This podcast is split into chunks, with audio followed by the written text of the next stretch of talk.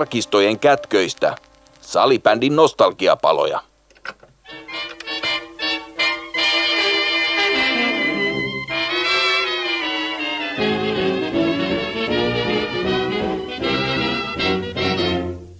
Salibändimuseon nostalgiapalojen jaksossa 26 palataan jälleen viime vuosituhannelle ja muistellaan menneitä, mutta pohditaan myös salibändin asemaa yhteiskunnassa. Tämä on Salibändiliiton hallituksessa 1980- ja 90-luvulla toimineen Klaus Krugforsen kanssa tarinoitujen Klasun potpurien kolmas ja viimeinen osa.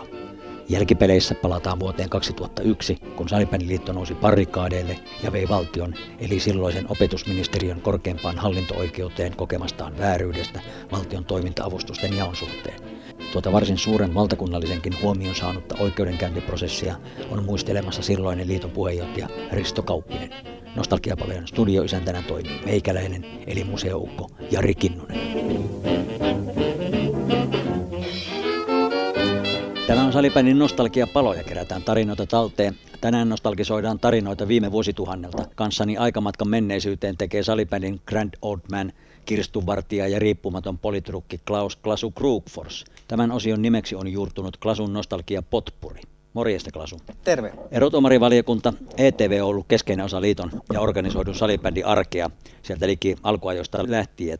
Minkälaisia muistoja sulla on tuosta erotuomaritoiminnasta ja ETV, ETVn kehittymisestä? No ensinnäkin täytyy sanoa, että arvostan todella paljon erotuomaritoimintaa, koska se on ihan oma, oma toimintamuoto, joka sit vaatii aika paljon kaiken näköisiä ominaisuuksia. Ja meillä oli semmoinen onni alkuvaiheessa jo, että me saatiin mukaan vahvoja persoonia ja uranuurtajia lajiin. Mainitaan nyt tässä muutama, muutama nyt heti tietenkin. Heikki Savolainen, sitten Patrik Eriksson, Jyrki Filppu, legendaarinen Pentti Panka, molemmat parviaiset ja sitten Marko Mativesi muun muassa oli, oli näitä. Ja näiden kanssa tietenkin tuli asioitua sitten aika paljon, paitsi näissä isoissa periaatteellisissa asioissa, niin sitten myös ihan, ihan niissä käytännön kuviossa, maksat, maksuissa tietenkin, koska erotuomarimaksuthan oli semmoisia, jotka ei kuulunut sitten sitten niin kuin, ne ei kulkenut liito, liiton kautta, että siihen oli kyllä ihan, ihan perusteltuja syitä ja samoin sitten myös nämä matkakorvaukset oli oma, oma kuvionsa.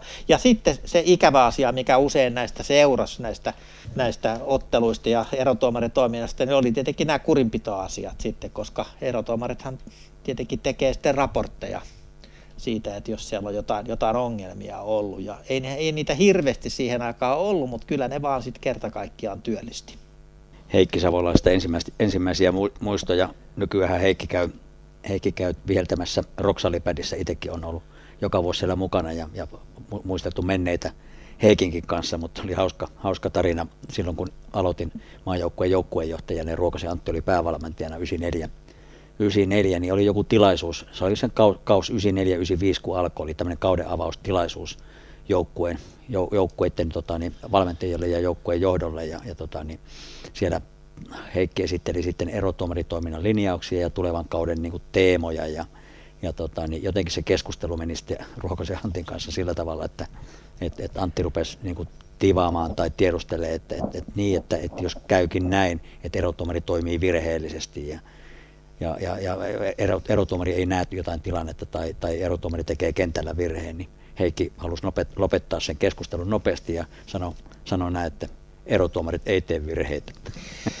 Tämä oli hieno ammattiylpeyttä, mutta täytyy ottaa niin tosiasia tosiasioina. Eli kyllähän käytännössä oli niin, että sen huomasi aika pian, että ei kurinpitoasioita voida hoitaa erotuomarivaliokunnassa, koska siellä tulee just tämä tuomarin rooli mm. tulee ja ne on pikkusen jäävejä siinä ja sen takia oli sitten ihan, ihan hyödyllistä, että näitä asioita käsiteltiin erikseen nämä erotuomarit tietenkin arvostettuja ammattilaisia ja pitää olla luja luonne, mutta olihan se tietysti välillä myös raskasta sitten asioida tällaisten itsetietoisten henkilöiden kanssa. Eli tässä tuli välillä sitten kieltämättä tuli, tuli vääntöäkin sitten, koska palkkiot oli tietysti aina liian matalat ja kilometrikorvaukset olemattomat mutta kun siinä piti muistaa nyt tämä verotuskin, että miten näitä asioita, asioita hoidellaan. Ja yksi tämmöinen näppärä ratkaisu oli se, että sovellettiin tällaista matkustussääntöä, jonka mukaan sitten omalla autolla sai kulkea ihan miten halus, mutta laskuttaa vai sai, sai vaan sen mukaan, mitä verottaja hyväksyy tämmöisen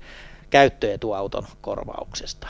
Eli käytännössä tarkoitti sitä, että bensat sai sillä, mutta silloin tavallaan ei tarvinnut enää selittää, miksi meni minnekin, koska alkuvaiheessa oli aika raskasta, kun piti jokaisen kanssa keskustella siitä, että, että saako mennä omalla autolla ja mikä bussilippu pitää ottaa ja muuta. Niin nämä asiat kyllä niin kuin käytännössä vuosien varrella meni sitten helpompaan suuntaan. Ja tosiaan sitten tämä eriytyminen siihen, että kurinpitoasiat käsiteltiin eri, erikseen, niin se, sekin helpotti sitten sitten, sitten asiaa. Joo, ja jossa, jossain vaiheessa oli sitten vielä, vielä kehitys meni siihen suuntaan, että, että kurinpitoasioiden valitusasiat tuli, tuli liittohallitukselle ja se kävi aika raskaaksi sitten liittohallitukselle, niin sitten, sitten päädyttiin perustamaan, se taisi olla jo tota, niin hyvä matkaa 2000-luvun alkua, niin päädyttiin perustamaan tuo valituslautakunta, joka on niin kuin, niin kuin liitosta riippumaton ja liiton, liiton kokouksen valitsema toimielin ja se käsittelee sitten kurinpitoasioiden valitusasiat, että että hallituksella ei, ei ole kompetenssia tai ei ollut kompetenssia ja sinne alkoi käymään aika raskaaksi noiden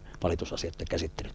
Joo, ja on se mennyt edelleen raskaampaan suuntaan, että viime kädessä Euroopan ihmisoikeustuomioistuin sitten käsittelee tämän tyyppisiä asioita. Kyllä, kyllä. Yhtään salibändiasiaa ei ainakaan meidän, meidän toimesta sinne on mennyt, onneksi vielä. Koputetaan puuta. No pikkuhiljaa laji kehittyi urheilullisempaan suuntaan ja kilpailu, kilpailu koveni ja, ja tota, niin kuinka, kuinka sä koit ton, ton voisi sanoa, että ehkä väistämättömän evoluution, että kun lajia silloin alu alkaa ja halusitte laajentaa koko kansan peliksi ja yhä laajempiin piireihin, niin, niin kyllähän siinä e-, eittämättä käy sitten niin, että, että siellä alkaa löytyä sellaisia tahoja, jotka alkaa, alkaa sitä huippurheilua tai haluaa sitä huippurheilua edistää ja viedä eteenpäin ja kilpailu alkaa käymään kovemmaksi, mutta kuinka ja minkälaisia mietteitä se sinussa silloin herätti?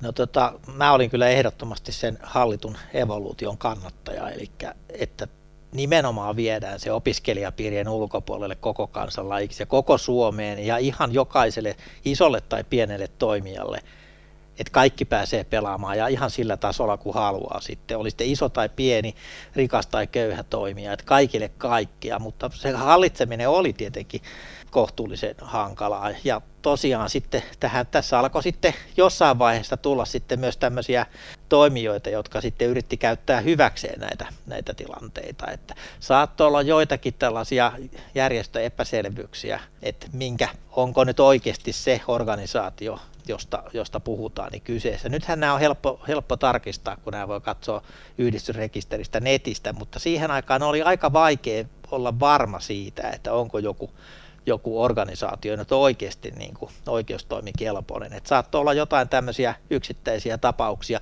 Ja tähän tuli sitten, liittyi sitten myös tällaisten organisaatioiden aktiivit, eli, eli saattoi olla joitakin onnenonkijoita tai pyrkyreitä, jotka yritti sitten hyödyntää tätä jättimäistä kasvua, joka oli.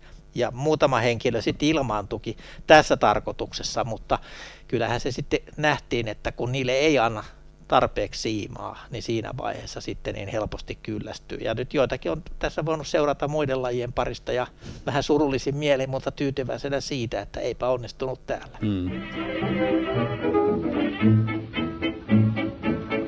Joo, no sittenhän meillä oli, meillä oli, ei nyt välttämättä voi sanoa ihan puheenjohtajakriisi, mutta meillä oli semmoinen tietty johtamisongelma jossakin vaiheessa, kun laji kasvoi rankasti ja sitten alkoi tulla semmoinen tilanne, että tehtiin kuitenkin omalla ajalla näitä, näitä asioita. Kaikilla oli omia töitä ja laji kasvoi koko ajan, tuli kansainvälisiä kiireitä ja sitten kuinka ollakaan, niin, niin siinä vaiheessa kun Kurt Westernud oli, oli puheenjohtaja, hallituksen puheenjohtaja, niin sitten sattukin menestymään sitten musiikin parissa. Mm, syksyn sävel voitti. Näin on, ja itse asiassa siinä taisi käydä aikaisemmin sillä tavalla, että oltiin Kurtin kanssa laivalla ja en tiennyt silloin vielä, että Kurt on ammattitaitoinen esiintyjä ja mentiin sitten sinne karaokebaariin laivalla ja sitten Kurre kysyi, että Klasu, että hei, voisiko tonne mennä laulaa? Ja mä ajattelin, että no enää mä nyt voi panna hantti, jos jollain riittää intoa ja sanoi, että mene ihmeessä. Kurre meni sinne ja veti My Way ja se räjähti se yleisö siellä ja mä katsoin kanssa, että voi herranen aika sentään, että onko tämä nyt oikeasti niin kuin nyt vaan, vaan tota, yllätys vai, vai, vai, vai tiesikö kaveri? No sitten myöhemmin paljastui, että kyllä oli esiintynyt, esiintynyt pienemmälle porukalle, mutta tota, oli täydellinen ammat, ammattitaito. Ja sitten kerran kävi niin, että kun oltiin hallituksen kokouksessa, niin Kurre kaivo kassista singlet ja heitti jokaiselle levynsä ja sanoi, että tässä on tämmöinen. Ja tosiaan tämä syksyn sävel, sävel-asia oli sellainen, että kun sitten kävi ilmi, että, että Kurre on siellä ja menin sitten jonain päivänä töistä kotiin ja avasin telkkarin ja sitten katoin, että no nyt, nyt se Kurre esittää sen kappaleensa. Mä jäin seisten katsomaan ja kuuntelemaan sitä esitystä ja mietin, että vitsi, Kurre voittaa ton kisan.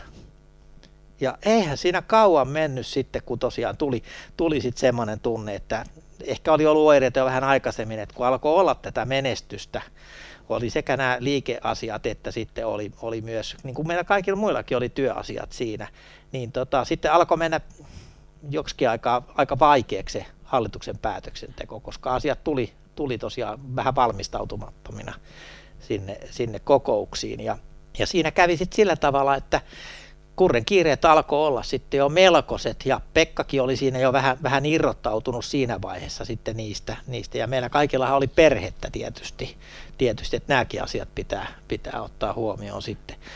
Sitten, niin, niin tota, tuli semmoinen tunne, että eihän tästä niin kuin selvitä mitenkään, että pitääkö järjestää virkamieshallitus, että pitääkö meikäläisen ryhtyä puheenjohtajaksi, että saadaan homma pyörimään, että jos, jos ei tähän niin kuin ilmannut ketään.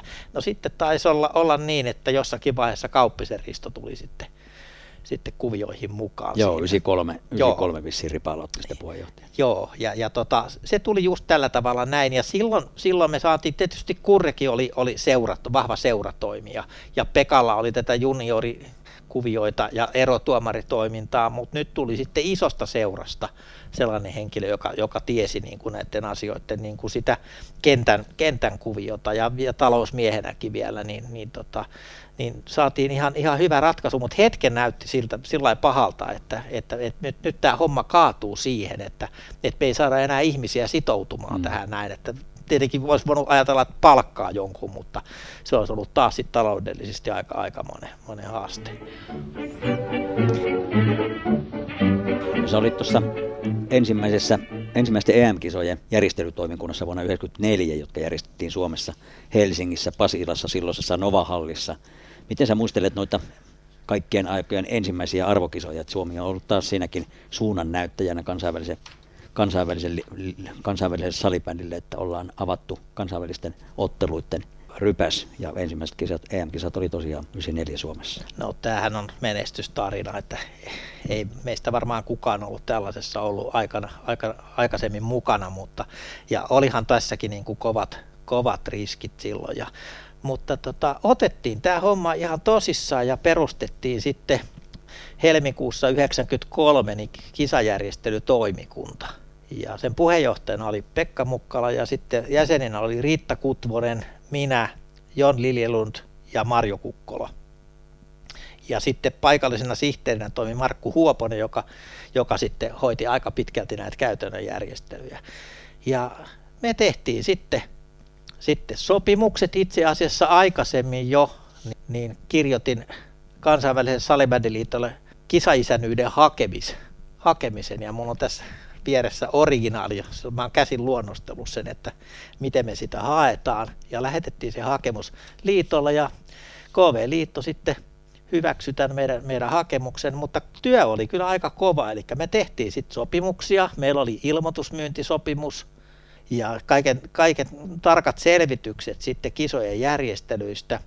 Oli kuvaus otteluhallista, kisakaupungin esittely ja vaihtoehtoiset otteluohjelmat, kaikkea tämmöistä. Ja sitten tutkittiin useita hallivaihtoehtoja, televisiointisopimuksia ja tietenkin kaikki tiedottamisasiat ja otteluohjelmat, kaikki majoitusjärjestelyt, liikennejärjestelyt, doping-testit, niitä tehtiin 12 kappaletta – markkinointisopimukset, sitten myös tietokoneet ja puhelimet, tämä tekninen puoli, koko kisaorganisaatiojärjestely ja sitten vielä talousasiat tähän näin, että kyllä tämä oli melkoinen, melkoinen ponnistus silloin, silloin niin kuin tälle porukalle. että se meni, meni kyllä kuitenkin, kuitenkin oikein, oikein hyvin, tämä järjestelypuoli ainakin. No tappiotahan siinä kyllä tuli, mutta tota, ei se tullut yllätyksenä, koska oltiin tehty tappion takuu hakemus opetus, ministeriölle ja, ja saatiin sieltä sitten ihan mukava summa. Ja etukäteen oli jo budjetoitu se, että jos tulee alijäämää, että miten se rahoitetaan.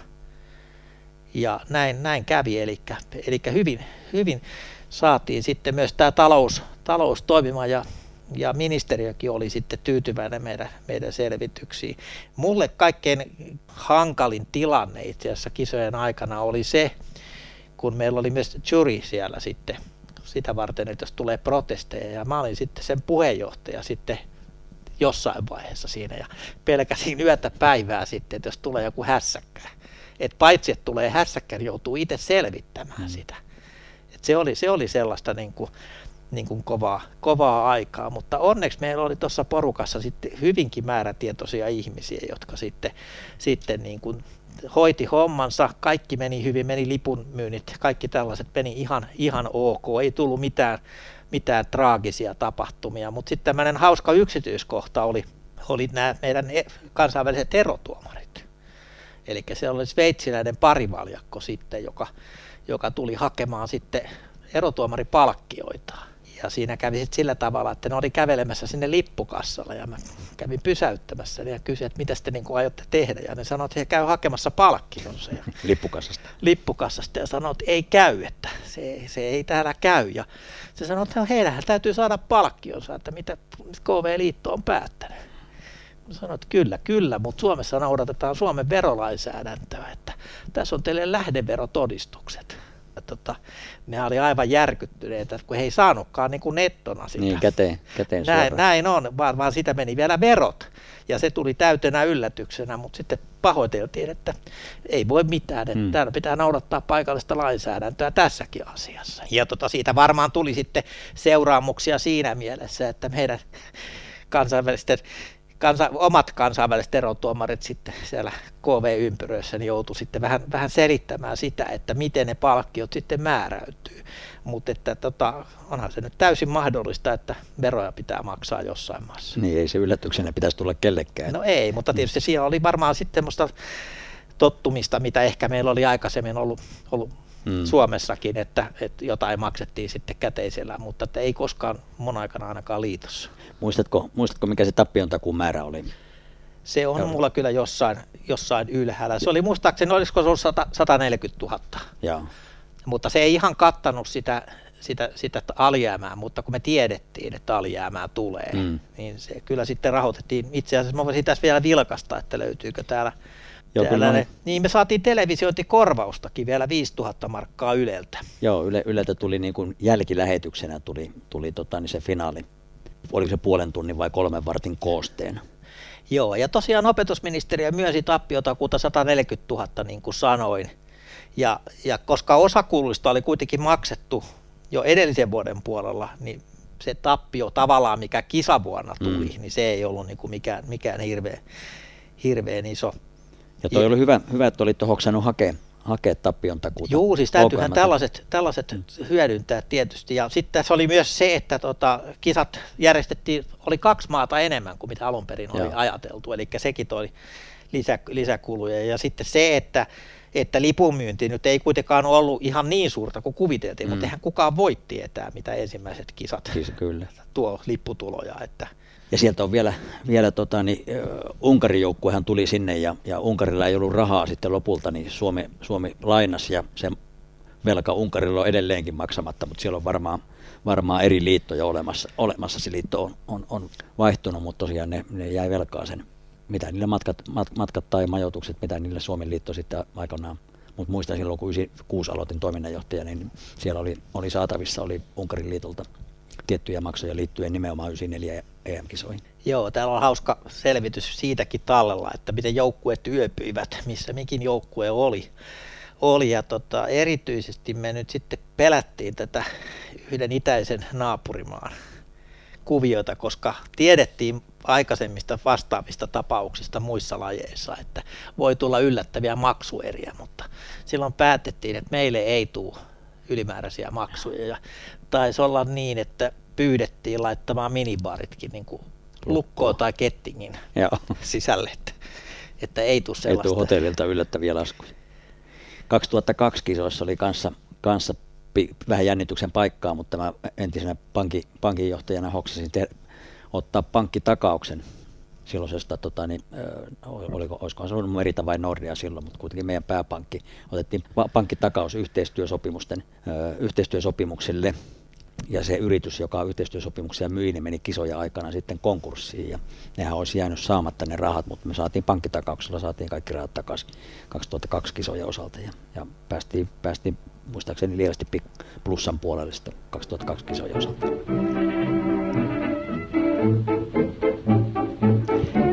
No sitten oltuasi 10 vuotta, eli sieltä vuodesta 86 96 liiton hallituksen jäsenenä sä halusit siirtyä syrjään ja vetäytyä sitten niin kuin taustoille. Mikä, toi, mikä oli kimmoke tuohon päätökseen, että 10 vuotta sulle riitti?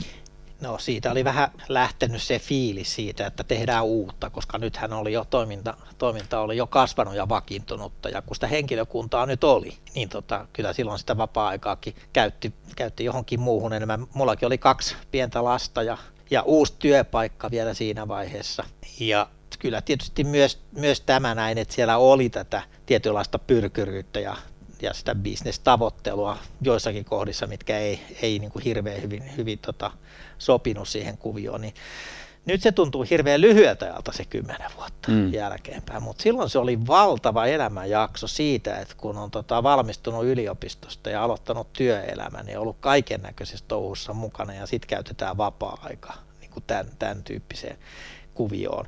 Niin, niin se, se oli kyllä sen arvosta, mutta ei hirveästi innostanut enää. enää. Se tietysti olisi voinut ajatella, että pelkästään niin kuin se hallituksen kokoustaminen, siis päätöksenteko, mm. niin sehän olisi ollut, voinut olla ihan mahdollista, mutta sitten mä ajattelin, että eikö se ole parempi antaa tilaa sit sellaisille ihmisille, jotka ehkä yhtä innokkaasti haluaa sitten niin kuin antaa sen oman panoksensa, että kun itse on jo omasta mielestä niin kuin antanut ihan tarpeeksi mm. siihen.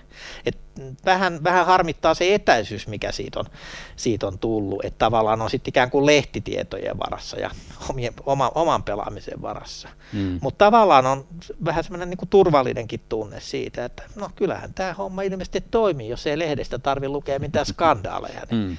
niin tota, ei, ei, ei tarvitse silloin olla, olla huolissaan. No politiikka ja urheilu liitetään useasti yhteen. Jotkut väittää, että politiikka ja urheilu ei kuulu yhteen, mutta totuus kuitenkin on, että joillekin urheilu on pol- politiikkaa ja jotkut käyttävät urheilua politiikan välineenä ja urheilulla tehdään politiikkaa. Onneksi maailmalla vielä enemmän kuin Suomessa, mutta kyllä Suomessakin urheilu, urheiluun liittyy poli- politiikka suht kiinteästi ja tänä päivänä kuitenkin sitten huippuurheilijat lajissa kun lajissa on jonkinlaisia suunnannäyttäjiä ja mielipidevaikuttajia ja, ja, ja haluavat sitten myös äänensä kuuluvia, jotkut käyttää sitä myös sitten poliittisena agendana. Miten, koitko sä silloin aikana ja, ja sitten myöhemmin, kun olet seurannut, niin, niin koit, miten sä oot kokenut niin salipädin osalta sitä politisoitumista? Mä en pidä sitä huonona asiana näin jälkeenpäin, mutta sehän oli myös tätä pyrkyryys niin kuin riskin mahdollisuutta. Se, että jos olisi tullut joku jo siinä vaiheessa tekemään teiniliiton tai jonkun tällaisen poliittisen järjestön kaappaus tai yliopisto me tiedettiin, mitä yliopistoissa on tapahtunut opiskelijajärjestöissä, että sielläkin oli kaiken näköisiä operaatioita. Eli tässä oli, oli sellainen vaara ja siinä olisi ollut sitten, se olisi ollut tosi ikävä, jos joku näistä, jotka nyt on ollut tässä puheenjohtajana tai muussa tehtävissä olisi ollut suoraan niin kuin politiikassa mukana. Se olisi kyllä antanut vähän leimaa sille, mm. mutta Siis politiikkaan osallistuminen ei mitenkään ole huono juttu. Täytyy muistaa, että presidenteistä lähtien niin Urho Kekkonen oli mm. vanha urheilija. Ja tietysti pelaaminen voi tarkoittaa monta asiaa, että politiikassakin pelataan, mm.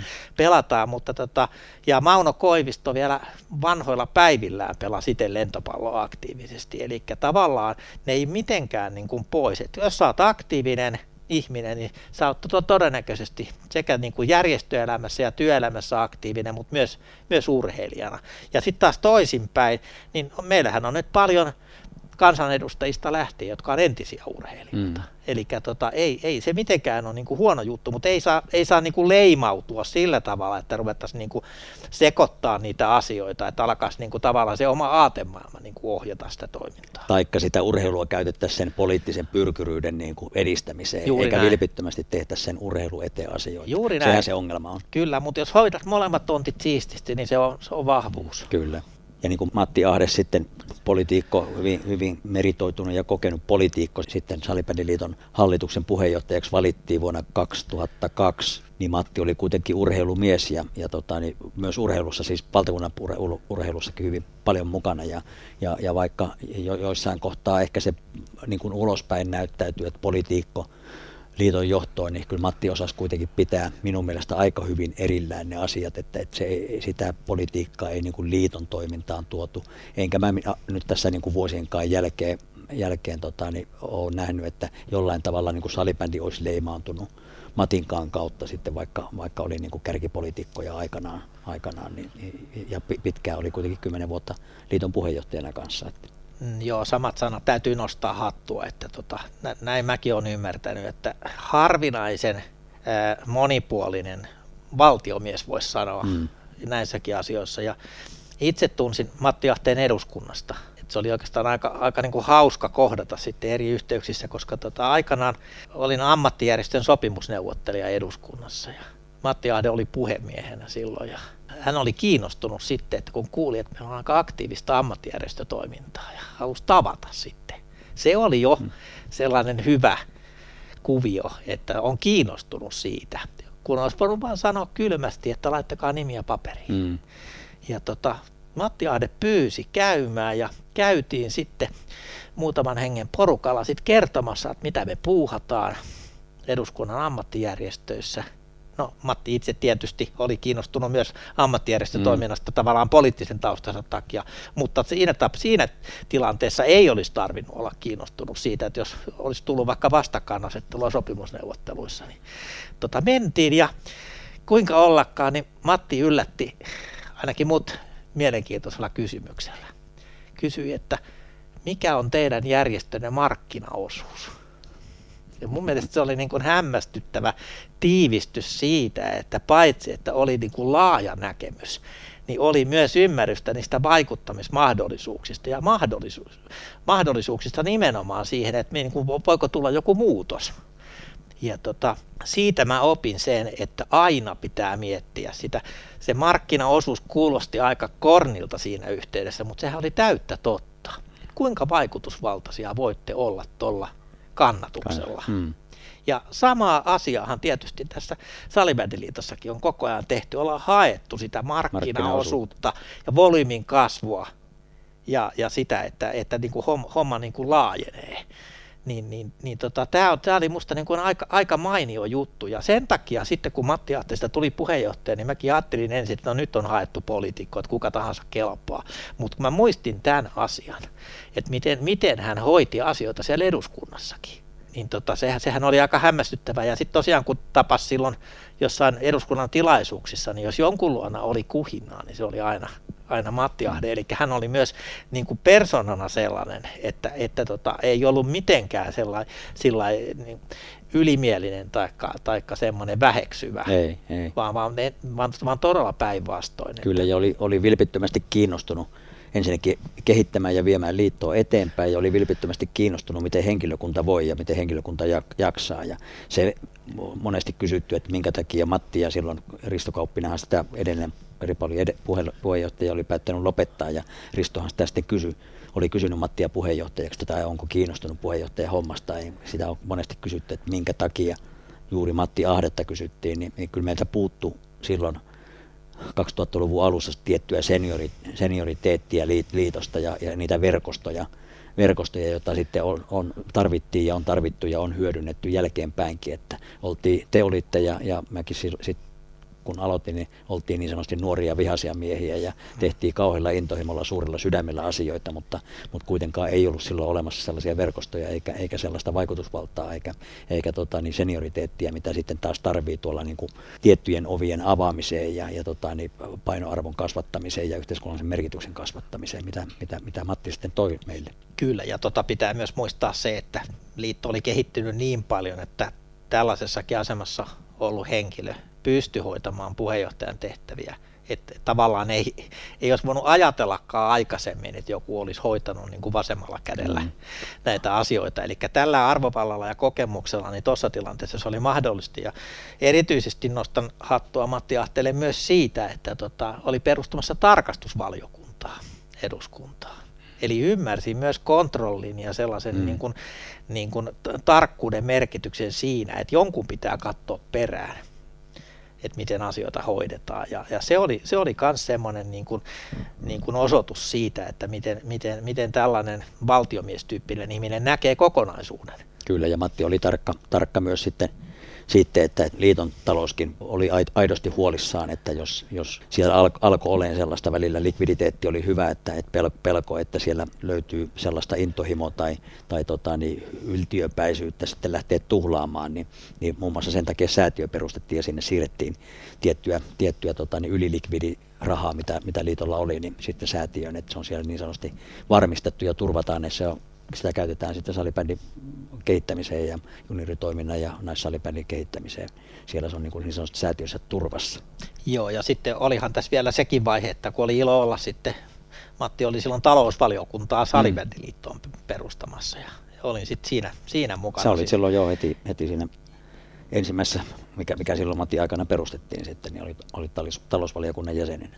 Joo, ja silloin huomasi jo sen valtavan muutoksen, mikä oli tapahtunut tässä tosiaan matkan varrella. Että tavallaan niin kuin se, että sitten oli, oli mahdollisuus tosiaan tämmöisiin säätiö- ja osakeyhtiöoperaatioihin ylipäänsä, niin tota, sehän kertoo siitä vakiintumisesta ja siitä, että et, et hommat on, on ilmeisesti mennyt sitten, sitten aika hyvin.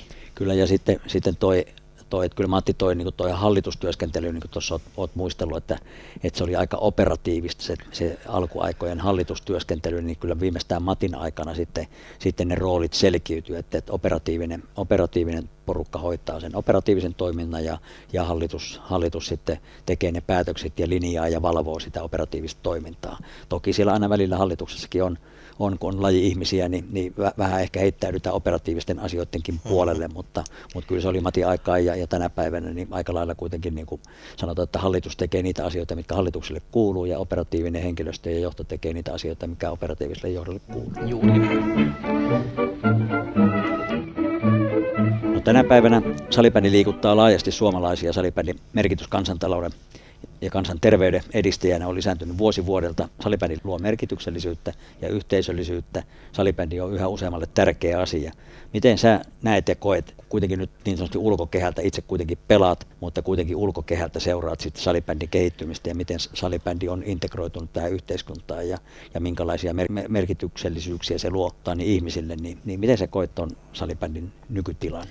No kyllähän se on osa tätä yhteiskuntaa tullut selvästi jäädäkseen. Ja niin kauan kuin meillä on nuoria pelaajia, uusia ihmisiä, jotka innokkaasti lähtee mukaan, niin niin kauan meillä on, meillä on lajille tulevaisuus. Eli kyllä, kyllä yhteiskunnallinen merkitys on, on, on, on valtava. Eli on, on tullut sellaiseksi lajiksi, jota voidaan pelata ympäri vuoden. Ja itse on sitä mieltä, että tässä on koko maailmalle sopiva peli, koska, koska tota, vaikka olisi luntakaan ei tarvi luistimia, ei tarvi tosiaan se matala kynnys pätee mm. edelleen. Et ei muuta kuin mailla käteen, käteen ja joko pihalle tai sitten, sitten halli, halliin pelaamaan. Et olosuhteet on, voi olla vähän, vähän huonot joskus, mutta että kaikki, kaikki pääsee, pääsee aloittamaan. Ja sitten täytyy tosiaan muistaa se, että kun näkyvyyttä on tullut paljon – niin kaupallisuus ei saa kuitenkaan olla niin kuin ensimmäinen asia siinä, mutta se ei ole ollenkaan huono asia. Että totta kai sitä pitää hyödyntää sitten, että sieltä, sieltä saadaan, sitäkin kautta saadaan näkyvyyttä. Eli oikeastaan kolme tekijää mä nostaisin esille, mitä, mitä tavallaan niin kuin voi ja pitää olla. Eli ensimmäinen on se, että se on hauskaa. Vaikka se olisi kuinka kilpaurheilua, niin enimmäkseen se on kuitenkin niin kuin kaikille hauskaa. Ja toinen on sitten se, että, se, että, tota, että kun se on osa tätä yhteiskuntaa, niin se, se on, on silloin, silloin näkyvää ja sitä kautta tulee taas niin kuin uutta nostetta, kun se näkyy joka paikassa.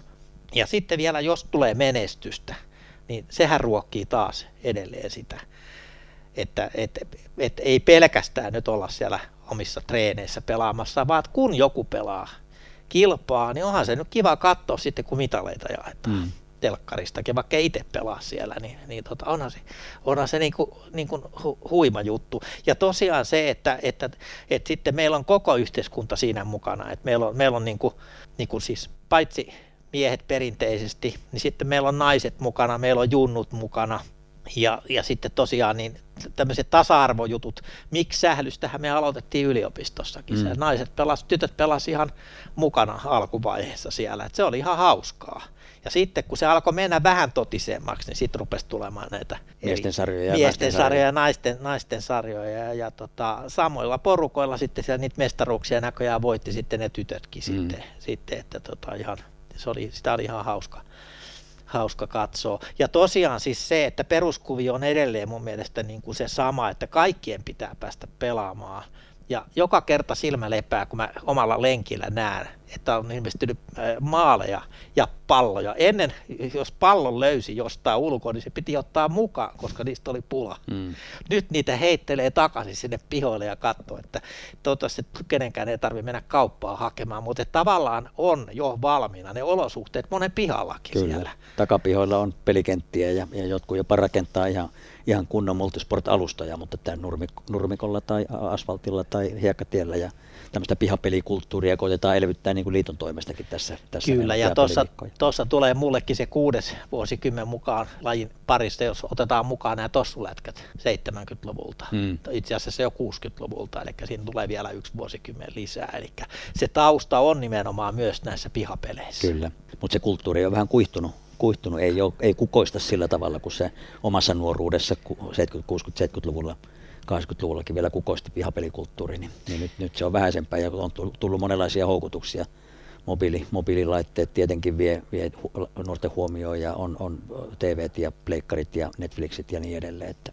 Tuossa reilu viikko sitten laitoin oman kaupunginosayhdistyksen Facebook-sivuille, laitoin, laitoin tota hehkutusta siitä, kun mä näin, että siellä, siellä on porukka pelaamassa leikkikentällä, niin tota, ihan aikuiset pelas pesistä laitoin sitten hehkutusta, no siellä rupesi heti joku sitten kyselemään, että milloin pääsee pelaamaan pesistä. Olisi tehnyt mieli laittaa siihen perään, että kun näitä, nyt näitä ulkokenttiäkin mm. on, että vitsi viekö, jos semmoinen ulkokenttä tulisi johonkin siihen lähelle, niin tota, palattaisiin 60-70-luvulle siihen, että mä lähden heti pelaamaan sitä tossusalibändiä mm. sinne. Mennään rimpauttaa naapuri ovikelloa, että lähdetkö pelaamaan. Niin, mutta laittaa sinne Facebook-sivulle, niin, että, että huomenna treenit kello 19, niin siellä voi olla kymmeniä ihmisiä. Kyllä mutta tavallaan siinäkin pitää tarjota jotain, koska kysyntää voi olla, mutta kukaan ei välttämättä viitti olla se ensimmäinen siinä ja heti ei pidä ajatella sitä, että se on joku kaupallinen toimija. Joo, kyllä me toivotaan ja noita lähiliikuntapaikkoja koitetaan kuntiinkin saada perusteltua ja, ja vakuutettua kuntia, että kannattaa siihen investoida ja panostaa muutama kymmenen tuhatta euroa lähiliikuntapaikkaa ja sinne multisport-alusta, niin varmasti saadaan lisää liikettä aikaa ja ihmisiä niin kuin liikkumaan. Kyllä. Mikä sun mielestä Klasu salipädin tulevaisuuden kuva on Konkarin silmiä, että mihin asioihin nyt erityisesti pitäisi fokusoida lähitulevaisuudessa? No niin kuin tuossa tuli aikaisemmin jo puheeksi, niin tota, kaikkien pitää päästä pelaamaan ja pitää tarjota niitä mahdollisuuksia – ja vähän on semmoinen tunne tullut, että pelistä on tullut vähän turhan steriiliä välillä kovaotteisempikin, että aikaisemmin kun olosuhteet oli huonommat, niin peli oli jännempää, kun pallokin saattoi pomppia ja jäädä jonnekin, jonnekin jumiin. Pitäisikö palata parketeille ja puolapuihin? No tota, en mä tiedä tarviiko palata, mutta siinä oli se oma hohto siinä, että sunhan piti olla sata kertaa tarkempi kuin verrattuna siihen, että kun sä katot sitä siirtelyä puolustajat keskenään pallottelee loputtomiin ja pallo ei elä yhtään siinä matolla, kun se on niin tasainen. siinä mm. ei tule mitään sitä yllätysmomenttia. Okei, ei siinä mitään, mitään se on sitä tak- taktista kuviota, mutta että, kyllä mä oon sitä mieltä, että salibändi pitäisi saada olympialajiksi. Ja, mutta mun ehdotus olisi se, että talvikisoihin pitäisi murtaa se ajatus siitä, että se on ikään kuin kesälaji. Sitä pelataan ihan samalla tavalla hallissa kuin mitä tahansa muuta asiaa. Ja jos kerran kaukalo maahokkeita pelataan ulkona, niin miksei salibändiä voisi pelata ihan yhtä lailla joukkuepelinä, niin talvi, talvikisoissa. Mutta että tosiaan niin ei, ei sählyssäkään ole mitään hävettävää. Että mun mielestä se aika on ohi, että ajatellaan näin, että, sitä, että tämä nyt ei ole enää niin urheilullista, jos mä puhun, että mä pelaan, pelaan sähly nykypelaajat jopa niin liikasta lähtien, niin huippupelaajatkin puhuu, että mä lähden sählytreeneihin ja sählypeli on, kun ne puhuu ihan liigamatsista. Että tavallaan se sählyterminologiakin on vähän niin kuin hälventynyt ja mä ymmärrän sen al- alkuajan ja muistan kun itsekin aloitin, että kyllä se, niin kuin, se sähly oli, se ei ollut kirosana, vaan se oli niin kuin eri peli sitä ajateltiin sillä tavalla, että se on, sähly on se viitepeli ja sitten huippuurheilu ja, ja tämmöinen kilpailullinen muoto on se salibändi, mutta tänä päivänä ne rajat on hämärtynyt. Et mä mielen kyllä edelleenkin, että pelataan, pelataan pieniin maaleihin, niin se on sählyä ja pelataan isoihin maaleihin, että se on salibändiä, mutta, mutta tota, niin ymmärrän kyllä se, että, että sähly kuulostaa kyllä ihan hienolta nykypäivänä. Joo, ei, ei sitä eroa tarvi enää tehdä se enempää kuin rantalentopallon ja mm. lentopallon mm. välillä, että se on vähän eri olomuoto, mutta sama perusajatus. Ja vielä tuohon sählyyn liittyen, niin ajattelin, että parhaita muistoja vuosien varrelta ja ideoita tästä pelin luonteesta on, on se, että kun Andras Sitrom, joka oli KV-liiton puheenjohtaja, mm. lähetti takavuosina joulukortin ja siinä on hänen poikansa sählypallo meressä. Tietenkin joku voi sanoa, että se on salibändipallo meri, mutta se on pelipallo meressä siinä ja sitten niin taustalla on kynttiläjalka, jossa kynttilöiden päälle on laitettu pallo. Eli tässä näkee niin kuin sen, että joku on ottanut sen niin tosissaan sen asian, että siitä, siinä on seuraavan sukupolven helppo aloittaa, kun se saa jo sählypallo meressä telmiä. Kyllä mulla on itse asiassa samanlainen kuva, missä oma poika täyttää nyt 30, mutta tota, niin on varmaan kaksi tai, yksi tai kaksi vuotiaana on huone täynnä oli palloja, että siellä pääsi poikan kanssa niin kuin peliuraansa aloittelemaan sählypallon meressä. Mutta sählypallon mereen, tähän meidän on hyvä tämä Klasun nostalgia potpuri osio päättää. Mä kiitän lämpimästi rupattelu tuokiosta Klasuun ja, ja tota, niin toivon vielä pelivuosia paljon ja on, onnellisia onnistumisen elämyksiä siellä pelikentällä. Törmäilläänkö siellä? Törmäillään. Kiitos kaikille ja tota, menestystä kaikille lajiharrastajille. Kiitoksia. Whoopie, hei hei!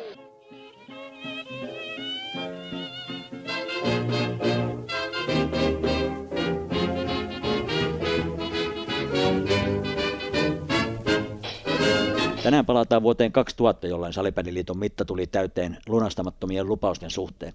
Muistellaan nimittäin Risto Kauppisen kanssa liiton poikkeuksellista, poikkeuksellisen järeää toimintaa valtiovaltaa vastaan, kun liitto päätti haastaa silloisen opetusministeriön korkeimpaan hallinto-oikeuden liikuntajärjestöjen valtionavustusten myöntämistä koskevasta päätöksestään. Kuunnellaan tähän alkuun Yle Urheiluruudun pätkäinen.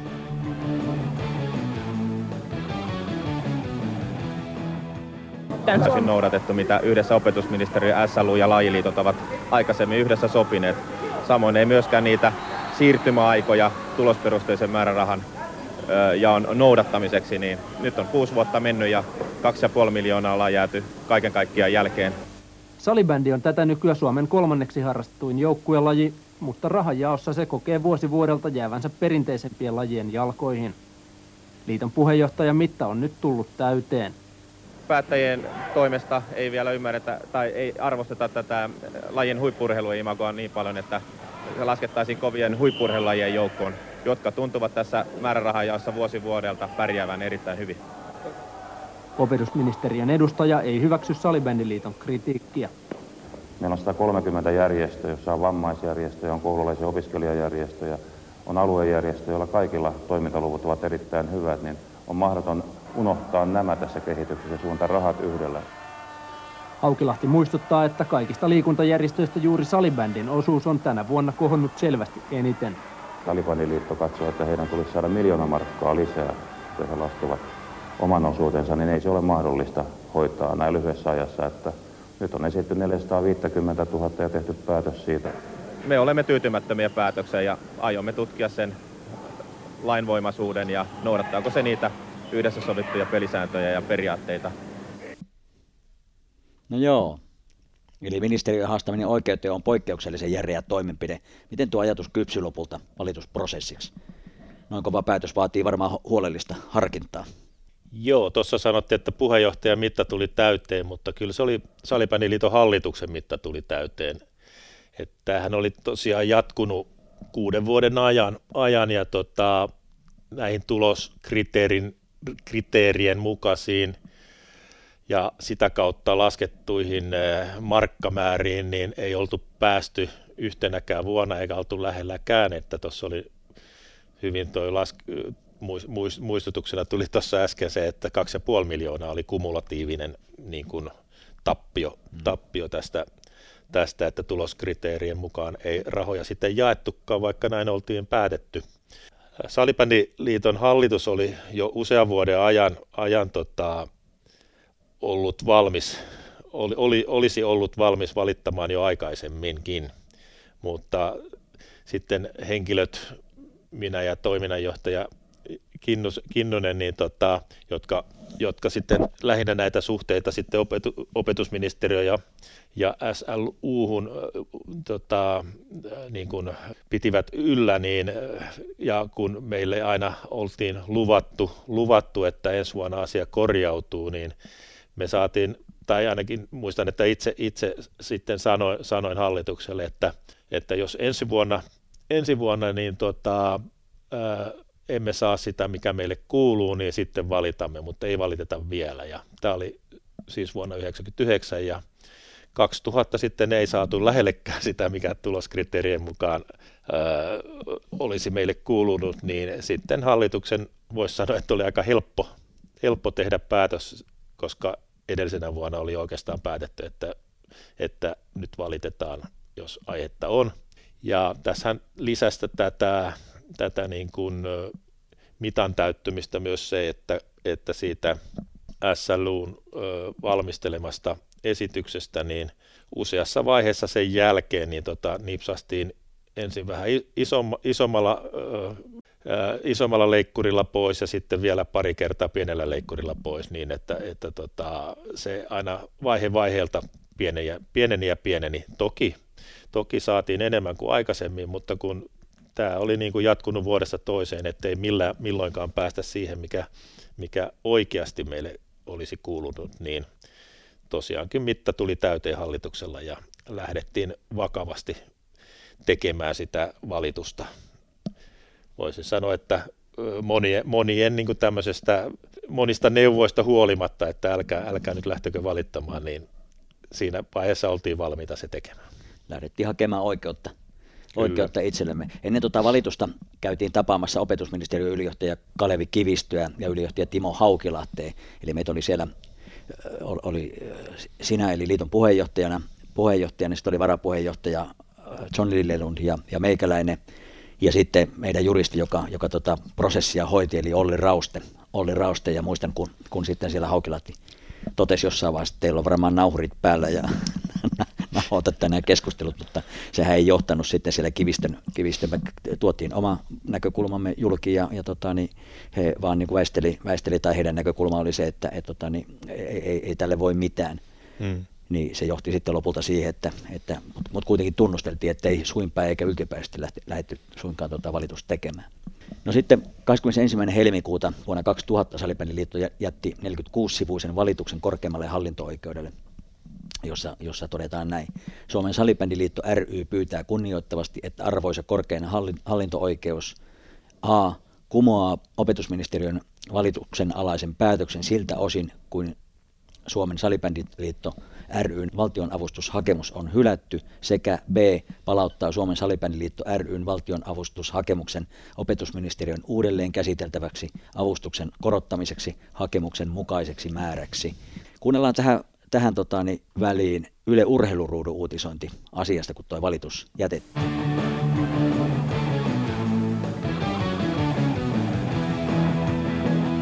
Niin hyvää iltaa urheilutoimituksesta. Haetaan ennakkoratkaisua korkeimmasta hallinto-oikeudesta.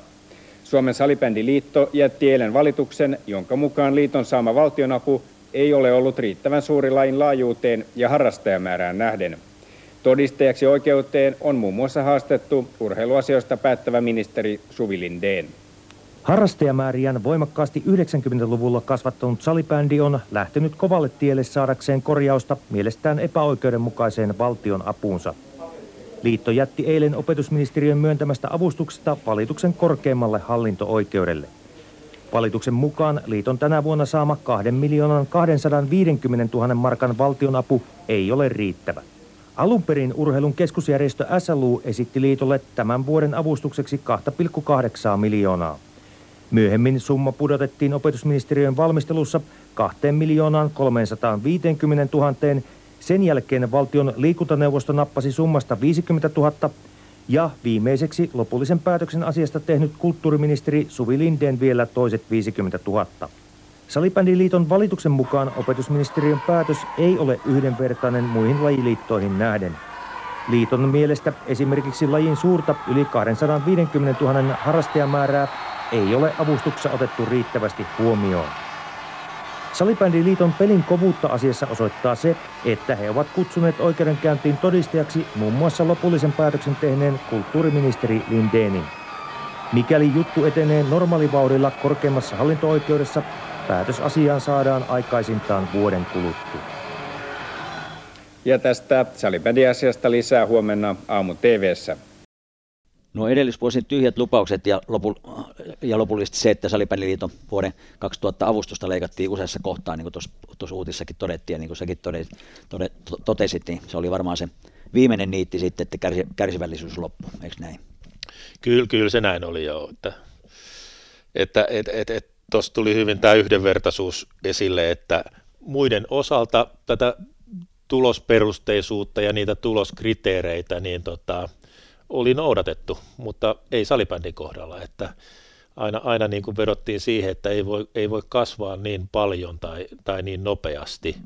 Ja usean vuoden oli ollut monta kertaa jo tämmöisiä leikkureita, että, että jotka niin kuin kaikessa niin kuin mun mielestä karmeudessa olisi voinut johtaa siihen, että vaikka joku, joku liitto olisi vaikka lopettanut toimintansa, niin äh, siltä olisi viety vain 10 prosenttia valtioavusta. Eli tätä, tämmöisiä, tämmöisiä, tämmöisiä leikkureita niin avustuksen muutoksen suhteen niin kuin, tota, oli silloin käytössä useaan kertaan. Ensin, muistaakseni ensin kolmelle vuodelle, sitten kahdelle vuodelle ja sitten siinä vaiheessa, kun me valitettiin, niin ei ollut enää tämän tyyppisiä leikkureita mukana. Mullahan oli hyvä perehtyneisyys tähän asiaan, kun istuin itse SLUn määrärahatoimikunnassa ja olin ollut SLUn hallituksessa. Ja, ja tunsin kuinka nämä kriteerit oli syntynyt aikanaan, aikanaan ja tota, kuinka niitä sitten ää, liikunnan toimialajärjestöissä, olympiakomiteassa, kuntourheiluliitossa ja nuoressa Suomessa sitten valmistelijat käytti näitä kriteerejä, kun ää, tekivät esityksiä SLUlle SLUlle oman toimialansa osalta, osalta että mitä, mitkä niin kuin kunkin järjestön tulo, tulokset ovat ja kuinka paljon niistä tulisi, tulisi tota, sitten avustuksista, mikä osuus avustuksista sitten niiden tulosten perusteella kullekin kuuluu. Ja SLUhan nämä kokosi yhteen ja, ja, sitten, ja siinä oli tämä määrärahatoimikunta, joka teki juuri SLU-hallitukselle tämän, näitä esityksiä, niin tämä oli mulle sikäli niin kuin tuttua mm. asiaa, mm. että ja, ja, ja tiedän, tie, tiesin, että, tota, että näähän oli valmisteltu opetusministeriön kanssa kaikki tämä, tämä että, että näitä toimialajärjestöjä käytettiin tässä apuna ja, ja tuloskriteerit olivat myöskin niin kuin opetusministeriön antamat, mutta sitten, sitten niin kuin loppujen lopuksi niin niillä sitten ei olekaan muuta kuin ehkä suuntaan antavaa merkitystä. Loppujen lopuksi kaikki on harkintaa. Mm. Joo, kyllä muistan, että se tuntui niin kuin erittäin turhauttavalta, kun tämä tulos, valtiovallan tulosohjaus liikuntajärjestöille nimenomaan rakennettiin sen takia, että, että, että hyvistä tuloksista palkitaan ja sitten jos ei tuloksia synny, niin, niin siitä niin sanotusti rangaistaan ja sillä tavalla pyritään niin kuin liikuntajärjestöjä mm. tehokkaampaan toimintaan ja parempaan toimintaan ja, ja sitten kuitenkin se meidän kohdalla ei toiminutkaan sillä tavalla, niin se oli, oli todella turhauttavaa. No tuossa tehtiin huolella toi, toi valitus ja tosiaan Olli Rausti juristina siellä oli sitä, sitä laatimassa ja tuossa valituksessa todetaan, tai valituksen perustelussa todetaan muun muassa seuraava. Salibändin Suosion poikkeuksellisen nopea kasvu ja eräiden muiden urheilulajien ajautuminen laskusuhdanteeseen synnytti uudenlaisen jännitteen liikuntajärjestöjen valtion avustusten jakamisessa. Liikuntajärjestöjen tukeminen valtion budjetista osoitettujen määrärahojen kokonaismäärää ei ole merkittävästi kasvanut. Liikuntalaki edellytti vuodesta 1994 lähtien käytettävissä olevien määrärahojen jakamista tulosperusteisesti eri lajiliittojen kesken kunkin järjestön toiminnan tunnuslukujen kehityksen mukaisessa suhteessa. Tämä olisi merkinnyt sitä, sitä, että Suomen salibändiliiton valtionavustuksia olisi tullut voimakkaasti kasvattaa, mutta vastaavasti näiden e- eräiden muiden laskusuunnassa olleiden lajiliittojen avustuksia olisi pitänyt pienentää. Salibändin nopea nousu urheilevan nuorison uudeksi suosikkilajiksi herätti tästä syystä ymmärrettävästi vastarintaa määrärahojen, määrärahoja jaettaessa – Eräiden muiden urheilulajien järjestöt eivät halunneet hyväksyä sitä, että niiden valtion avustusosuus pienenisi, kun uusi muotilaji salibändi lohkaisisi käytettävissä olevista määrärahoista vuosi vuodelta aiempaa suuremman osuuden. Opetusministeriö on ratkaissut tämän yhtälön valtionavustuspäätöksissään perinteisten urheilulajien hyväksi. Perinteisten urheilulajien valtionavustuksia ei ole haluttu olennaisesti pienentää, vaikka niiden toiminnan volyymi olisikin laskenut. Väistämättömänä kääntöpuolena on ollut se, että Suomen salibändiliiton saama valtionavustus on sääntömääräisesti jäänyt selvästi pienemmäksi kuin mitä järjestön olisi tullut tulosperusteista valtionavustuskriteeriä kriteereitä noudattaen oman toimintansa kasvun perusteella saada. Tuliko muilta liikuntajärjestöiltä kommenttia tai kritiikkiä, että nyt Salibändiliitto haluaa haukata isomman palan tuosta tuosta yhteisestä kakusta vai minkälaista palautetta tuli, tuli kun tuo valitus laitettiin liikkeelle? Itse asiassa en, en muista, että siitä olisi kovinkaan paljon saanut palautetta ja ei ainakaan negatiivista, että mä jotenkin muistelen, että meitä ymmärrettiin, mutta pidettiin kuitenkin vähän ehkä hölmöinä, kun lähdetään valittamaan, että, että se kostautuu. Mm. Et, et niin kuin, lähinnä, lähinnähän se oli tämmöinen niin kuin, ää, pelko. Tietyssä pelon ilmapiirissä niin kuin, järjestöt ovat näiden avustusten suhteen, että, että, tota, että, että, että, että ei kannata ärsyttää, että jatkossa saisi vähemmän, vähemmän sitten sen seurauksena. No mehän ei tähän niin kuin uskottu eikä sitä pelät, pelätty ja, ja ei, oso, ei myöskään osoittautunut sitten, sitten valituksen jälkeen, että, että mitään kostomentaliteettia olisi ollut, vaan päinvastoin ehkä tämä puhdisti jopa ilma, ilmaakin ja tota, myös ministeriö muutti sitten, sitten tätä prosessia, prosessia, kuinka määrärahavalmistelut tehdään ja, ja, tota, ja varmaan sitä, ja juuri sitä ohjeistusta, mikä oli ollut aikaisemmin, niin ehkä sitä ei annettu nyt sitten niin tarkasti, että niitä tuloskriteerejä, että miltä pohjalta rahaa sitten jaetaan. Jollain tavalla meidät leimattiin nuoriksi ja vihaisiksi miehiksi, mutta sekin oli mun mielestä niin kuin enemmän niin kuin positiivisessa mielessä, että, että mulla on ihan sama, sama mielikuva kanssa, kanssa näin, että, että, että vähän, vähän tota, niin, sillä tavalla pelkoa siinä viriteltiin, että, että saatte sen niin kuin tuntea nahoissanne sen, että, mm. mutta että, että eihän näin, näin sitten, niin kuin tuossa totesit, niin eihän näin sitten oikeasti käynyt. Tuossa valituksessa todetaan näin vielä, että opetusministeriön Suomen salibändiliitolle eri yhteyksissä ilmoittamat siirtymäajat eivät ole tähän mennessä kuitenkaan pitäneet.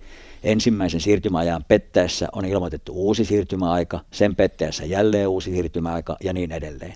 Vuoden 2000 valtionavustuksia myönnettäessä meni umpeen jo kolmas opetusministeriön salibändiliitolle ilmoittama siirtymäaika, eikä tilanne ole vieläkään korjaantunut. Suomen salibändiliitolle jokainen tällainen uusi siirtymäaika ja sen pettäminen merkitsee konkreettisia taloudellisia menetyksiä. Salibändiliiton laskelmien mukaan liitto on tulosperusteisten valtionavustusjärjestelmän käyttöönotosta vuodesta 1994 lähtien menettänyt yhteensä 2,6 miljoonaa markkaa sen johdosta, että liitto ei ole saanut sen suuruista valtionavustusta kuin mitä sille olisi liikuntalain tulosohjausjärjestelmän mukaan arvioitana kuulun. Mikä ton valitusprosessin perimmäinen tarkoitus ja mihin, mihin sillä pyrittiin. Et tietenkin, tietenkin haluttiin parantaa tilannetta, mutta, mutta oliko siellä jotain muita niin liikuntapoliittista merkitystä tai taustaa? No kyllä siinä varmaan oli se oikeudenmukaisuuden halu ja niin kuin puolustaa lajin ja sen liiton seurojen pelaajien oikeuksia. Et tota, lajihan oli, sit, lajiahan kutsuttiin mielellään niin kuin trendilajiksi tai muotilajiksi, mm. joka, joka tarkoittaa sitä, että trendit, trendit hiipuu ja muodit muuttuu. Puhuttiin salibändin buumista. Boom, boomista puhuttiin tosi paljon ja, tota, ja, ja varmaan niin kuin näitä lupauksia meillä oli tietyllä tavalla äh, annettu siinä uskossa, että kyllä tämä hiipuu, että nousun jälkeen tulee myös lasku, lasku, laskukausi ja sitä nyt ei sitten tullutkaan, vaan kasvu, kasvu niin kuin oikeastaan vaan niin kuin kiihtyi, kiihtyi ja tota, tai prosentit, prosent, prosentuaaliset ja lukumäärälliset kasvut oli, oli todella suuria vuodesta toiseen, toiseen ja sikäli se niin kuin, niiden lupausten pitäminen varmaan osoittautui sitten vaikeaksi tai heille jopa mahdottomaksi niin kuin mm. muiden, mu, muualta tulevien paineiden johdosta. Mitäs muita tässä nyt oli? Kyllä se oli se tietysti se oikeudenmukaisuuden, yhtenäisen kohtelun ha- hakeminen ja oman pettymyksenkin sitten niin kuin lievittäminen, että, että, ja että on pakko toimia. toimia. Kyllä tässä niin kuin puolustettiin salibändikenttää, kenttää, että tota, ehkä, ehkä myös sitä, että jos, jos niin kuin valtiovalta ohjaa, ohjaa tota, lailla, lailla ja asetuksilla ja ohjeilla, koska se oli nimenomaan nämä ohjeet, joissa oli nämä tarkat tuloskriteerit sitten niin tota, annettu, niin ja tiedot oli kerätty siltä pohjalta, niin, niin tota, ja että kyllä niistä pitäisi sit pitää kiinni. Mm. Et, et, tota, ei se ole se, että jos tulos ei miellytäkään, niin sitten, sitten niin kuin, ö, on, on niin kuin tämmöinen rajaton harkintamahdollisuus. Ja, ja tota, et toivon mukaan niin tota, tästä on ollut sitten hyötyä laajemminkin, mm. kun asioita sitten olla, ollaan varmaan joka puolella niin kuin rauhassa tarkasteltu ja ilman, ilman, ilman että siinä on tämmöistä niin kuin kiivastumista mukana. Mm. Joo, ja maailma oli niin kuin, tai Salipänin asema, yhteiskunnan asema oli ihan eri luokkaa tuolla reilu 20 vuotta sitten kuin, kuin mitä se nyt, nyt on. Ja, ja, ja tosiaan meitä ei sillä tavalla kuunneltu ja varmaan sekin aiheutti sitä turhautumista, että meille luvattiin ja, ja vähän niin kuin, hmm. niin kuin että ne kyllä, kyllä ne nyt näihin lupauksiin tyytyy ja sekin varmaan sitten sit kir, kirvotti ja, ja haluttiin, että, että kyllä meitä meitä niin kuin pitää kuunnella ja halutaan sellaisiin pöytiin, jossa niitä päätöksiä tehdään, tehdään ja saadaan sitä niin kuin yhteiskunnallista arvostusta ja, ja paino, painoarvoa, joka on niin kuin lajille silloinkin jo olisi kuulunut ihan pelkästään jo niin kuin sen äh, liikunnan harrastamisen laajuuden suhteen ja, ja tota, niin niiden tulosten suhteen, jota, jota tehtiin sitten lajin, lajin tota, niin edistämisessä ja kehittämisessä. Ja tässä varmaan, tota, nyt kun ajattelee, että se oli 2000 tämä ja varmaan sitten vastaus saatiin 2001 puolella mm. ja että oli varmaan tosi hyvä, että meillä oli todella isot ja onnistuneet MM-kisat 2002, mm. niin tota, me pysyttiin ikä, ikään kuin sitten, tai tuli ikään kuin positiivisia otsikoita, eli laji löi läpi valtakunnallisesti 2002 mediassa, mm. ja, ja ihmiset huomas, kuten sitten 2010 myöskin, jolloin lajia jo alettiin kutsua Suomen, Suomen kansallis, kansallislajiksi, niin tota, nämä, nämä oli ehkä niitä taisteluita, mitä, mitä vaan oli käytävä, käytävä ainakin sen ajan tiedon ja käsityksen pohjalta. Mm. Ainahan, ainahan päätöksentekijät tekee päätöksiä niin kuin sen hetken parhaan tietämyksen ja, ja tota, valossa ja, ja olettavat, että nämä on nyt ne parhaat päätökset tässä tilanteessa. Kyllä, ja jälkeenpäin on aina, aina tota, niin turhaa viisastelua lähteä niin spekuloimaan vanhoja päätöksiä, koska ei tiedä niitä lähtökohtia, olosuhteita tai taustoja, millä taustalla se päätös on syntynyt, että ne on aina, niin kuin jokainen päätös on oman aikansa kuva ja tuo oli mm. silloin, silloin tota, niin meidän tahtotila. Ja tietenkin siinä oli pelko sitten, että et, et, eikö tämä tilanne tule niin kuin koskaan paranemaan, että, että onko tämä niin kuin tämmöinen ikuisten lupausten mm. kierre, mm. mihin me joudutaan tyytymään tai, tai, tai mitä meille tarjotaan ja, ja meidän tilanne ei koskaan parane. Tuossa valituksen perustelussa todetaan edelleen näin, että opetusministeriön antamien lupausten, lupausten osoittauduttua jo kuuden vuoden ajan toistuvasti paikkansa pitämättömiksi on pelättävissä, että Suomen salipeliliiton Liiton valtion avustusten jälkeen jääneisyys tulee jatkumaan myös tulevaisuudessa kenties useiden vuosien tai jopa vuosikymmenten ajan. Tämä vaikeuttaisi olennaisesti salipelin liiton mahdollisuuksia tarjota lapsille ja nuorille sellaisia harrastusmahdollisuuksia, joita lapset ja nuoret itse ovat omilla lajivalinnoillaan osoittaneet tarvitsevansa. Suomen salipalliliitto on pyrkinyt saattamaan valtioavustusten jakamisen liikuntalain edellyttämään tilaan käymällä toistuvasti asiaa koskevia neuvotteluja eri tahojen kanssa. Mitkään vapaaehtoiset neuvottelut eivät kuitenkaan tunnu tuottavan tulosta tilanteen korjaamiseksi. Suomen salipalliliitto on sen johdosta päättänyt kääntyä asiassaan nyt juridiselle tielle.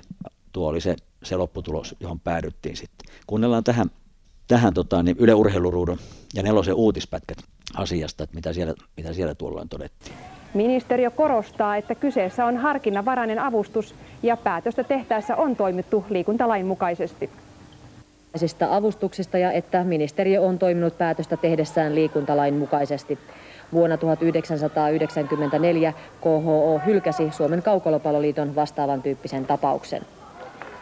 Eli ministeri, kun antoi oma vastineen siihen meidän valitukseen, niin totesi korkeammalla hallinto-oikeudelle, että ministeri on käyttänyt harkintavaltaansa ja se on toiminut liikuntalain mukaisesti. Se oli aika niin kuin, niin kuin lyhyt, lyhyt ja napakka. Millaisia mietteitä toi, toi opetusministeriö vastine sun mielessä tuolloin herätti? No tämä oli varmaan se, se mikä heidän kuulu, kuuluikin, kuuluikin antaa, että tässähän ei tullut sitä suullista käsittelyä ollenkaan siellä korkeimmassa hallinto-oikeudessa, vaan, vaan, vaan hallinto-oikeus käsitteli paperien perusteella. perusteella et tota, ja mä vähän luulen, että jos tuossa olisi ministeriö lähtenyt selittelemään asiaa, niin se olisi niin kuin heikentänyt, heikentänyt heidän, heidän tilannettaan, että, että toi oli varmaan se, mikä lain mukaan on aina ollut kaikissa avustuksissa tai, tai harkinnanvaraisissa avustuksissa. Tilannehan on tämä.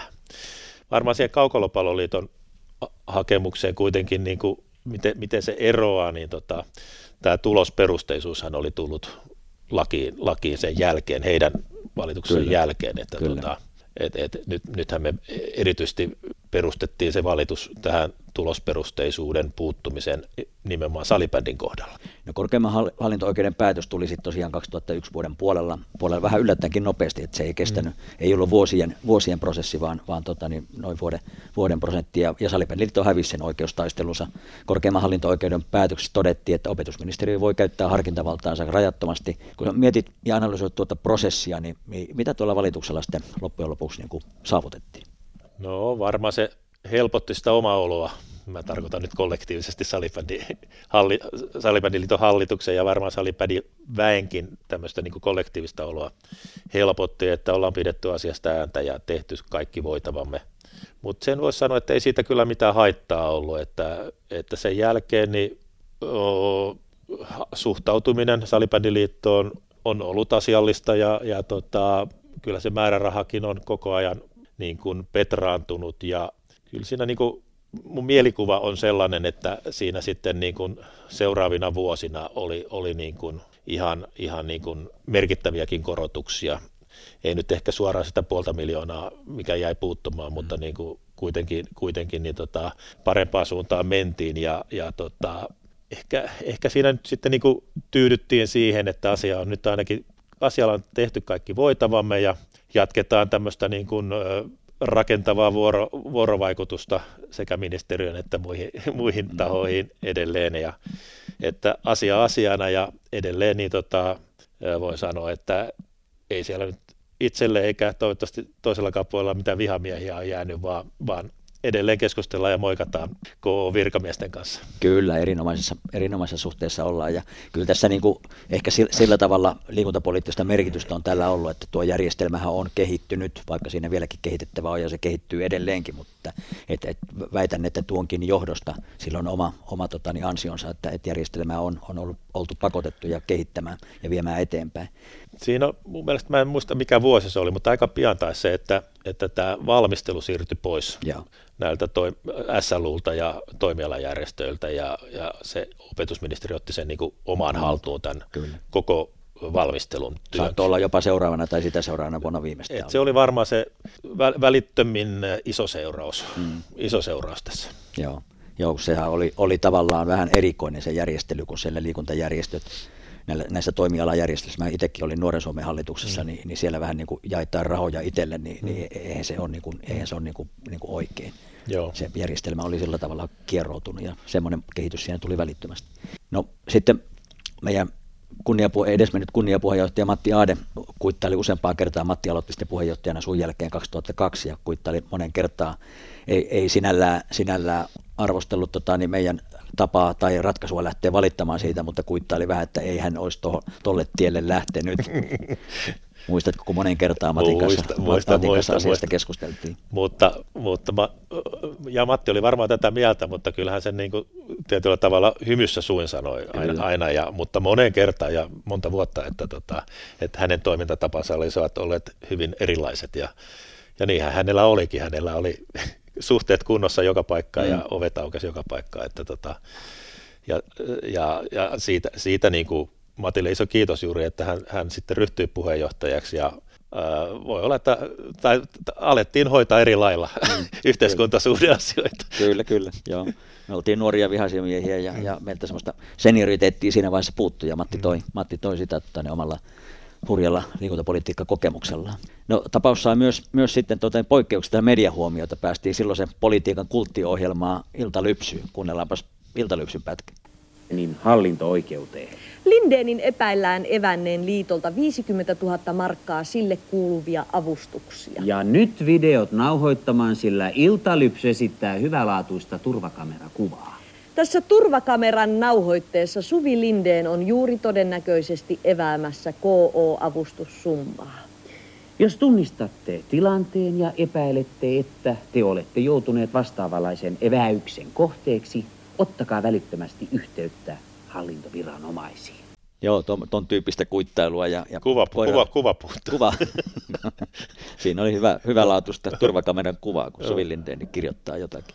Mutta tämmöistä kuittailua tuli, mutta me oltiin siinä vaiheessa jo aika paksunahkaisia, että, että enemmänkin niin hymyili ja nauratti, nauratti nämä kommentit sitten, mitä tuli kentältä. Mutta näin, näin tämmöinen, voisi sanoa, että hyvin erikoinen ja poikkeuksellisen järeä toimenpide valtiovaltaa vastaankin Salibändiliiton historiasta löytyy ja näitä me monenlaisia tarinoita otetaan talteen. Nyt otettiin tarina valtiovallan haastamisesta korkeimpaan hallinto-oikeuteen. Ja kiitoksia sulle Ripa näistä muisteluista. Kiitos. Se on aika kiva palauttaa näitä mieleen, että tota, ja kun pikkasen perehtyy niihin aineistoihin ennen tätäkin haastattelua, niin kyllä siitä niin kuin hirveästi herää niin kuin muistoja ja, ja, ja niitä, muistaa niitä keskusteluja ja paikkoja, missä, missä niin kuin tiettyjä esimerkiksi lupauksia on annettu, että jostain syystä ne on jäänyt hirveän hyvin mieleen, että mm. milloin joku on sanonut jotakin. Että ne, on, ne on ollut näköjään itselle ja salipänille tärkeitä asioita, kun ne muistaa.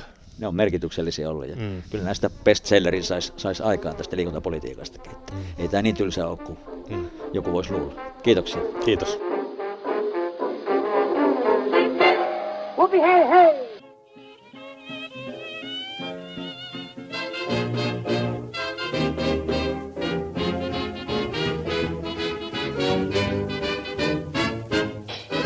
Suomessa on noin 800 salibändiseuraa, joissa liikkuu yli 100 000 harrastajaa. Näissä seuroissa toimii kymmeniä tuhansia vapaaehtoisia. Vapaaehtoisten voimin johdetaan, valmennetaan, huolletaan, kuljetetaan ja ruokitaan valtava määrä salibändin parissa olevia ihmisiä. Vapaaehtoistyön arvo suomalaisessa seuratoiminnassa on noin 700 miljoonaa euroa, mutta oikeasti se on mittaamattoman arvokasta – Ilman vapaaehtoisia seurat ja joukkueet eivät voisi toimia. Vapaaehtoiset ovat äärettömän tärkeitä. Kiitos kaikille teille, jotka teette salibändin mahdolliseksi.